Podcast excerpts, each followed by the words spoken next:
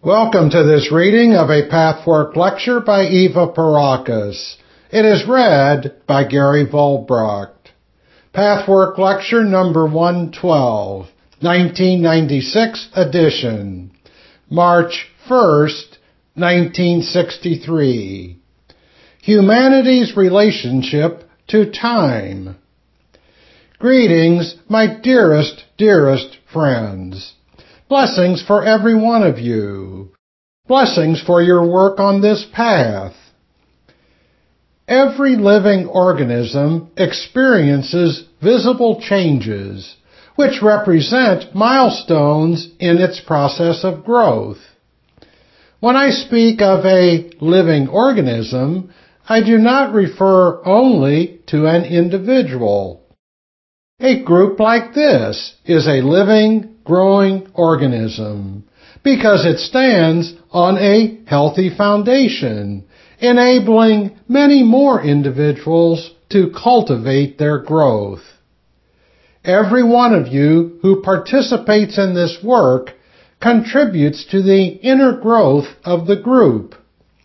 Many of you are doing your very best to grow out of confusion and error, and thereby you contribute.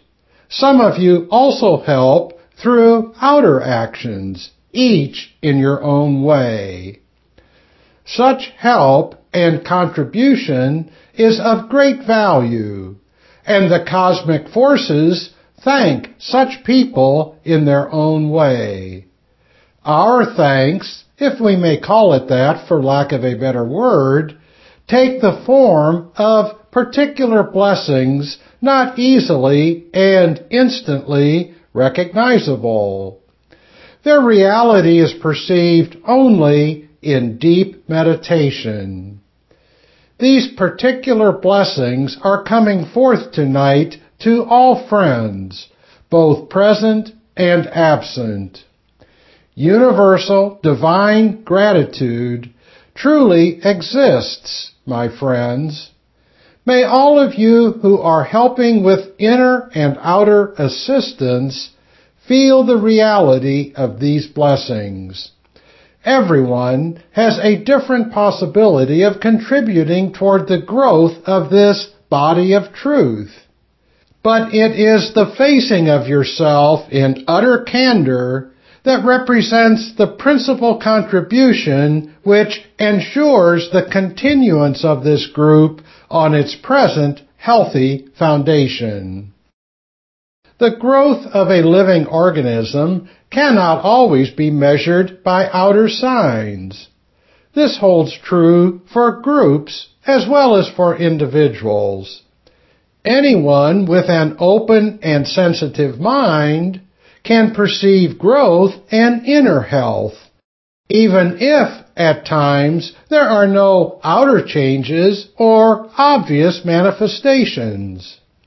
However, there are times when an outer change is noticeable. This is such a time. The fact that we are now housed in new quarters represents a milestone. Divine blessings go forth to all of you who made this growth possible. The new venture is blessed. Whenever milestones are passed in the growth process of an organism, the inner reality can be sensed by all who have contributed toward it by their actions and by their work of self-confrontation. May this be the case now May you all be flooded by a wave of hope and security that you live in a benign universe in which you have nothing to fear. Tonight, I should like to discuss a new topic, humanity's relationship to time. This is indeed an important subject. My words will be very helpful if you take the trouble of pondering them and trying to apply them to yourself. What I will say may, at first, seem utterly inapplicable to your personal lives because of its abstract, philosophical, and metaphysical nature. But if you have patience and try to follow the deeper meaning of my words, you will soon see that they do have a very practical application. Human existence on Earth in the dimension of the Earth and its atmosphere is bound by time. I explained on a previous occasion that time is a creation of the mind. Without the mind, time does not exist. In your dimension, time, space, and movement are three separate elements of reality.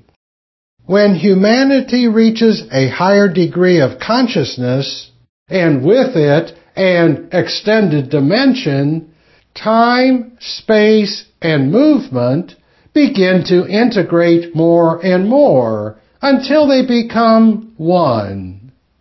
However, it is an error to believe that the next higher dimension is timelessness. There are many extended times, if I may use this expression, in the higher realms of being long before you reach the state of being that is timeless. As yet, it is impossible for humanity to fully grasp this.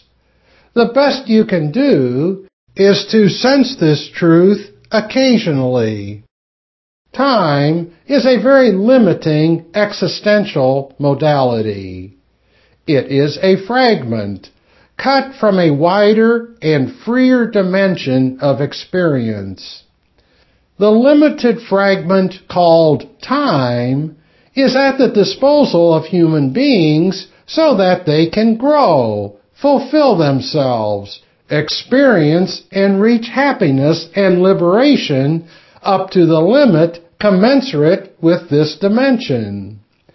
To the degree they fulfill their potential through inner growth, their life will be a dynamic and full experience within which the limitation of time will not be a hardship.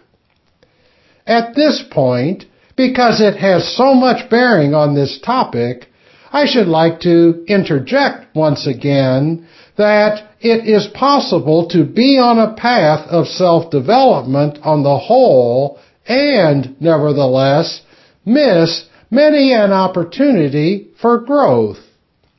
How many times does it happen that you find yourself in a negative mood without learning the deep lesson behind it, or seeing its significance for your innermost being? Instead, you simply wait for the mood to pass by itself. You will be exposed more and more often to such periods of depression, anxiety, uncertainty, and disharmony. And if you do not pay attention to them, finding the inner cause will become more difficult. In these instances, you do not utilize time well and it becomes a burden and a source of conflict. If you use each such growth opportunity for going to the root of the negative incident or mood, you will experience deep understanding and liberation. Then the exhilaration and trust in life and in yourself that you now experience only occasionally will become a more permanent state.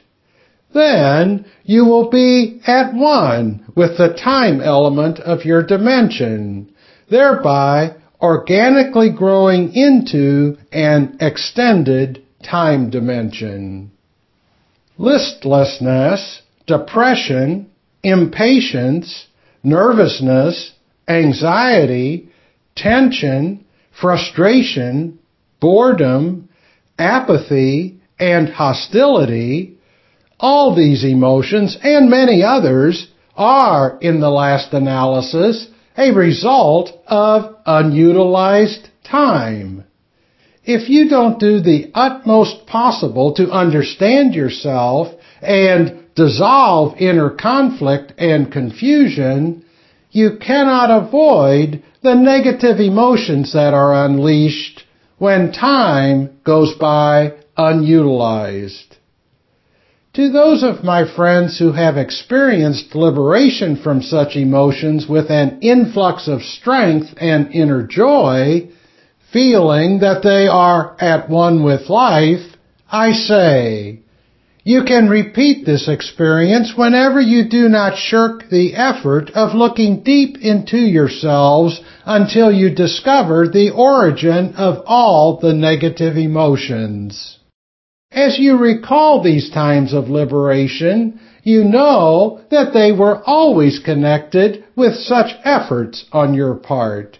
And to those of you who have not as yet had this experience, because you may be too new on this path, I say, it can be yours if you do what is necessary. You may ask what bearing these reflections have on your relationship to time.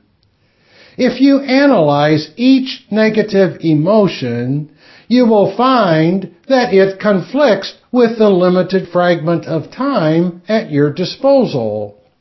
This may be a very good meditation exercise and will lend itself to deeper exploration. Constructive, realistic, and positive feelings do not conflict with time because time is utilized as it is supposed to be. The vague knowledge that the time at your disposal is limited in this earth dimension creates a special tension. You therefore strive to get out of this limitation of time, straining as a dog pulls at its leash. Time holds you in its grip and you feel imprisoned in a fragment of reality. The unconscious still has a memory of the great experience of timelessness and tries to find its way back into a limitless freedom. This can be done, but only by accepting and fully utilizing the fragment you call time. Then the transition into freedom will be an organic flow with a minimum of conflict. Or you can, of course, resist by straining against the transition and not utilizing time in the way I describe and all true spiritual teachers point out. Then, inevitably, conflicts and tensions arise. All truthful spiritual, metaphysical, or philosophical concepts, ideas, or postulates have their practical application to psychological attitudes. This is how you can realize and corroborate any truth given to you. Let us now discuss the particular conflict that human beings have with time. Each one of you has the possibility of finding out the truth of what I say, provided you take the necessary steps of self-investigation. As I have already indicated, human beings strive to reach a freer dimension of time. Translated into practical life, this manifests by striving toward tomorrow. If you observe yourself closely from this particular viewpoint, you will find it to be true in so many instances. Sometimes this is quite obvious because your thoughts are on the surface. At other times, it permeates you as a vague general climate and is, therefore, not easily recognizable. People strive toward the future mainly for two reasons. You do not like the present and hope for something better from the future. Or else you fear a certain aspect of life and want to leave it behind in the past.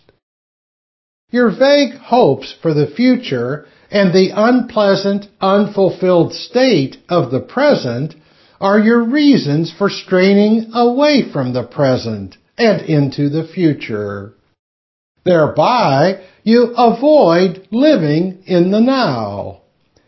If, however, you were to explore within yourself the reasons for your unfulfillment and the difficulties which cause you to strain away from them, you would be capable of living in the now fully, meaningfully, and dynamically, deriving all the many joys from each moment that you now overlook. If each moment were truly lived to its fullest, you would already reach an extended dimension of time, while still remaining in this earth dimension. The truth is that only by fully utilizing the dimension you live in can you outgrow it. Experiencing everything that each moment of time contains will stop you from straining away. You will thereby automatically find yourself flowing into the next time dimension. As always, awareness is the first step. So, do become aware of your inner striving away from the now you will then find that you struggle against the now because you have not really found and resolved the causes that make you strain into the future. Such investigation will give you the best inkling about one side of humanity's conflict with time. The picture is entirely the opposite on the other end of the conflict human beings fear the future while they strive forward into it.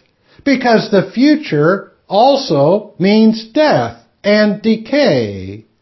While they strain into the future, hoping for fulfillment, they simultaneously stem against the tide of time, desiring to stop its movement or even go backward into youth people want two impossible things. The fulfillment of the future in the past, or at least in the present. This wish generates two contradictory soul movements. One strains forward, the other holds back. Needless to say, the soul suffers from tension a useless and destructive waste of energy. Some time ago, I discussed the fear of death, which is an integral part of the conflict with time. Fear of death causes a backward movement opposed to the natural movement of time, which is a steady, harmonious flow. If you can feel into its rhythm, you will be in harmony. You can do so by being in time in the only meaningful way, using each moment and incident for growth. Not straining away from the future, you will not have to fear it. Not pulling away from the present, you will utilize it well so that it will not seem desirable to strain away from it. This is being, even if it is not yet the highest state of being. It is the state of being commensurate with the dimension of time you live in. Once in this state, you follow the natural flow the wave of time will bring you naturally and gracefully into the next extended dimension, which you fear so much because you cannot yet prove its reality. Your very haste, on the one hand, to get into the new dimension and your fear of the unknown, on the other, are reactions to what seems so uncertain to a part of your personality. With these reactions, you restrain the natural movement and create tension, setting your soul forces to work in opposing directions. The result is stagnation of growth, as well as lack of the full experience of each now. After you determine the subtle but nevertheless very distinct inner double motion, you will find a psychological value in understanding the nature of the emotions and attitudes responsible for the contradictory soul movements. If you strain forward, you do so because, in one way or another, you do not want to recognize certain functions in your particular life which could be improved. Somehow, you let opportunities slip by. I do not speak of outer opportunities and fulfillments although they may often be a final result of missed inner opportunities for growth and unfoldment of the soul, for the resolution of inner conflict and dissolution of inner error. The daily review I advocate is one of the best means toward living each day and each hour fully. I venture to say that all my friends who work so diligently on this path have, at least occasionally, experienced the special peace that is full of the spark of aliveness, as dynamic as it is peaceful, after having recognized in all its depth a distortion or a negative attitude in themselves. If all the benefit contained in the recognition has been derived from it, then this wonderful feeling of aliveness is bound to manifest. That the recognition itself may be very unflattering and disillusioning about oneself, and at times even painful, will not diminish the great experience once the recognition is complete. On the contrary, this may furnish the best proof of the truth of my words. Also, you may use the peaceful experience as a yardstick.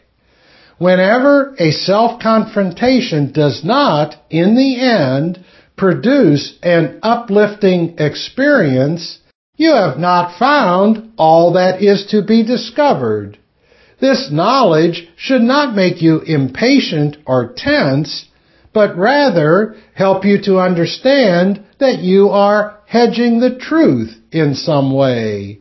You do not wish to see all there is to see.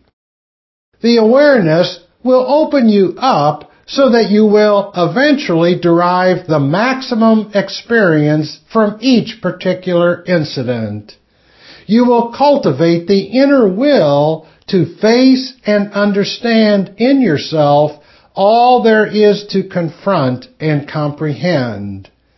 Then you will experience the exhilaration of having fulfilled yourself to the utmost at this moment. Then you will no longer tug at time in diametrically opposite directions. Have you ever thought, my friends, why it is that after an unflattering or painful recognition, provided you go to its very depth and do not stop halfway, you experience such a dynamic state of harmony and aliveness? It is so only because at that moment you have fully utilized what is given to you, the fragment of time at your disposal. When you are listless and depressed, or in any way unhappy, the material is there, right in front of you. You are right in it, but you are blind to it. You do not focus your attention on it. You merely try to get out of this now without utilizing it. That is the forward movement which also causes your fear of growing into death, which is actually a threshold of life. Therefore, you hold back while you also push forward. Fear of death exists in many forms and shapes. I do not wish to go into more detail on what I said on this subject before, only that any spiritual or religious belief, if it is superimposed from the outside and not experienced inwardly, is as much a part of the fear of death as a violent protestation of unbelief. They are but two different sides of the same coin. The only way to experience the flow of time that knows no interruption, that brings you into extended dimensions, is to utilize each living moment in the manner you learn to do on this path. Then you no longer deal with concepts which you adopt or reject which you agree or disagree with. An inner experience comes into being that makes you realize that the present matrix of time is only one facet of another matrix of time. It is but a fragment of a bigger piece. This in itself brings the knowledge that death is but an illusion. Death is merely a manifestation of transition into a different dimension. However, such words can be meaningful only if you make the experience of their reality possible. For that, this pathwork gives you ample opportunity. When you reread this lecture, you may come across passages that are not quite clear to you. In your discussion groups, you will have the opportunity to clarify them further, provided you take the effort of searching together for what you wish to understand on a deeper level. Participation in the discussions is essential, for otherwise my words will remain only words and that is not good enough. Are there any questions now pertaining to this topic? Question. You say that once one leaves this dimension of time, one enters another time which involves unification of space, time, and movement. Will you please clarify that? Answer. Yes, I will try. In your dimension, time and space are two separate factors. I give you a practical example. You find yourself in a certain space. You require time to get there. In order to bridge the distance, movement is necessary. So movement is the bridge that combines time and space. In the next dimension, where there is a wider fragment of what you may call time, which is still far from timelessness, movement, time, and space are one. In other words, you are in one space. You think of the space you wish to be in. The movement required to bridge the distance is your thought. It is of a shorter span of time and motion. Thought, which is movement, brings you into another area of space, regardless of the distance as measured in your dimension. Do you understand that? Question. Yes, but it brings two questions to mind. One is, can this happen on Earth? And two, I saw a TV program recently which explained that in outer space, as we know it today, this adjustment via movement through time and space takes place so that the time changes according to the rate of speed you're traveling in space. I don't quite understand it. Answer. To bridge distance with thought is not possible on earth with material means. The spirit, the psyche, is, of course, capable of experiencing this. In fact, it experiences it constantly. Only the waking brain is rarely aware of it. The physical body is incapable of the experience because it is made and adjusted to the limited dimension in which a separation between time and space exists and the bridge between these is movement. As to your second question, when material and technical means have been invented to leave this dimension, an inkling of this factor becomes accessible to material brain knowledge. But whether or not the discovery is understood in its profounder meaning depends, of course, on the individual, on the capacity and willingness of people to understand. I might add that the technical knowledge that brought this cosmic truth into your material world, the same truth that I approached here from a different angle, is a consequence of a general overall readiness of this earth sphere to grasp higher truth. If, in spite of its possibility for growth that brought such higher truth into its grasp, humanity still does not learn the deeper meaning from it, it will stagnate with all the destructive results of such stagnation. It is exactly the same process with an individual. A person who has potential to grow but does not utilize it will be a more troubled soul than the one who may actually exert less effort in the direction of individual development but is closer to the given potential.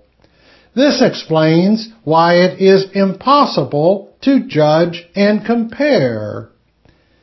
To get back to your question, the technical discoveries are one way of helping humanity to acquire a broader awareness.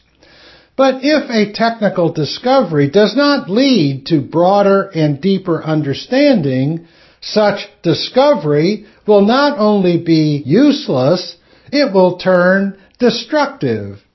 The constructiveness and benefit of every discovery depends on whether or not humanity as a whole understands spiritual and cosmic law on a deeper level than before such a discovery was made.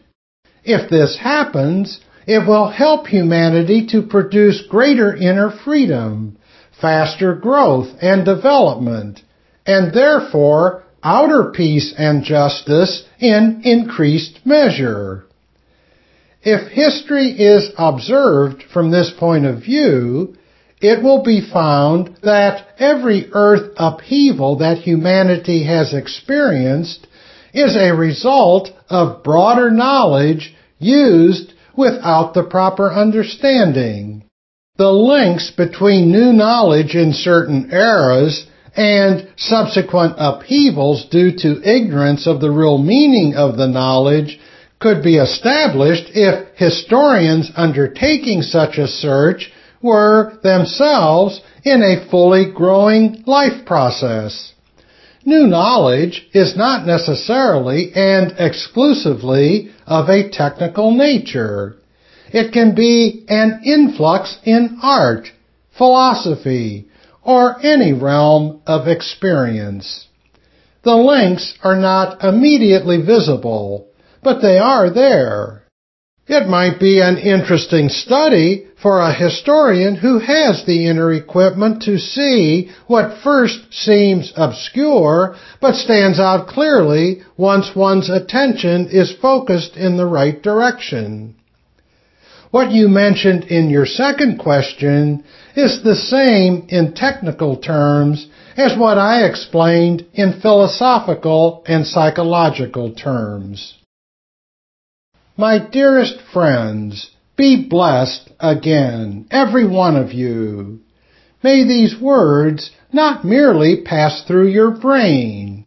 May they indeed give you the incentive to listen deeply within yourself in order to gain a little distance from yourself. Just by gaining more objectivity, you may become more at home with yourself and feel more at ease with life in this fragment of time, so that you may utilize it fearlessly, neither straining toward the future nor stemming against it. Therefore, you will be in harmony with the flow of time. Thus, gradually, through the discoveries about your innermost hidden attitudes and emotions, you will find yourself flowing with the wave of time, in harmony with it, living each now to the fullest. May all of my good friends, those who are present and those who are absent, those who are new and those who are hesitant, those who may contemplate to begin a new way of inner life, may you all find your real self and thus eventually overcome the barrier that makes you tend to the visible manifestation while being blind to what causes it. Be in peace. May you find the strength and the reality that I try to help you find. Be blessed. Be in God. This has been a reading of Pathwork Lecture number 112. For more information about other Pathwork materials and programs, please visit the International Pathwork Foundation website at www.pathwork.org.